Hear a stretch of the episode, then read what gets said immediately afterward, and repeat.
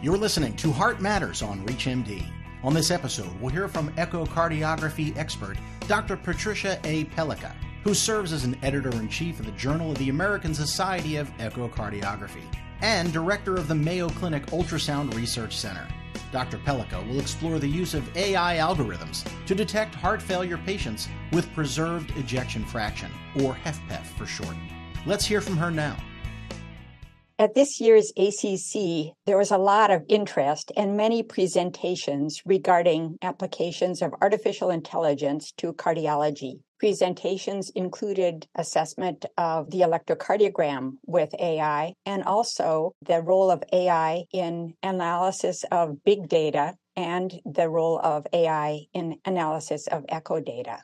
I'm so excited about our own research with AI and heart failure with preserved ejection fraction. We hypothesized that from limited echocardiographic information, namely an apical four chamber view, which is a standard view obtained with any transthoracic echocardiogram, we would be able to identify patients with heart failure and preserved ejection fraction. However, despite our best efforts in experienced laboratories, sometimes the echocardiographic information is inconclusive in as many as 40% of patients. So, being able to detect it with machine learning, with artificial intelligence, would be a great lift to the practice of echocardiography.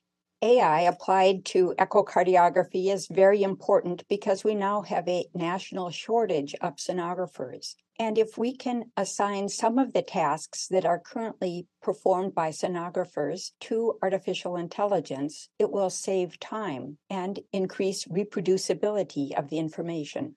It's important that echocardiography measurements are regularly made, that the technique is quantitative, and that it's reproducible. AI can really help in this regard. Some of the tedious measurements that sonographers obtain on a day to day basis can be done by AI, saving time the sonographer's time, the physician's time who's interpreting the study, and also the patient's time who's having the examination. Hopefully, this could increase the throughput through laboratories and increase the access for patients to echocardiography. So, more work is needed to validate AI algorithms, and this needs to be done with multi center studies with different ultrasound systems, different populations of patients, just to make sure that our algorithms continue to work well in all different groups.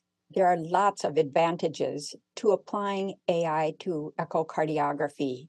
It will improve our standardization, our quantitation, and I think it will ultimately improve our ability to detect subtle, difficult, and rare diseases. This is very important, and the future is truly exciting. To access this and other episodes in our series, visit reachmd.com slash heart matters, where you can be part of the knowledge. Thanks for listening.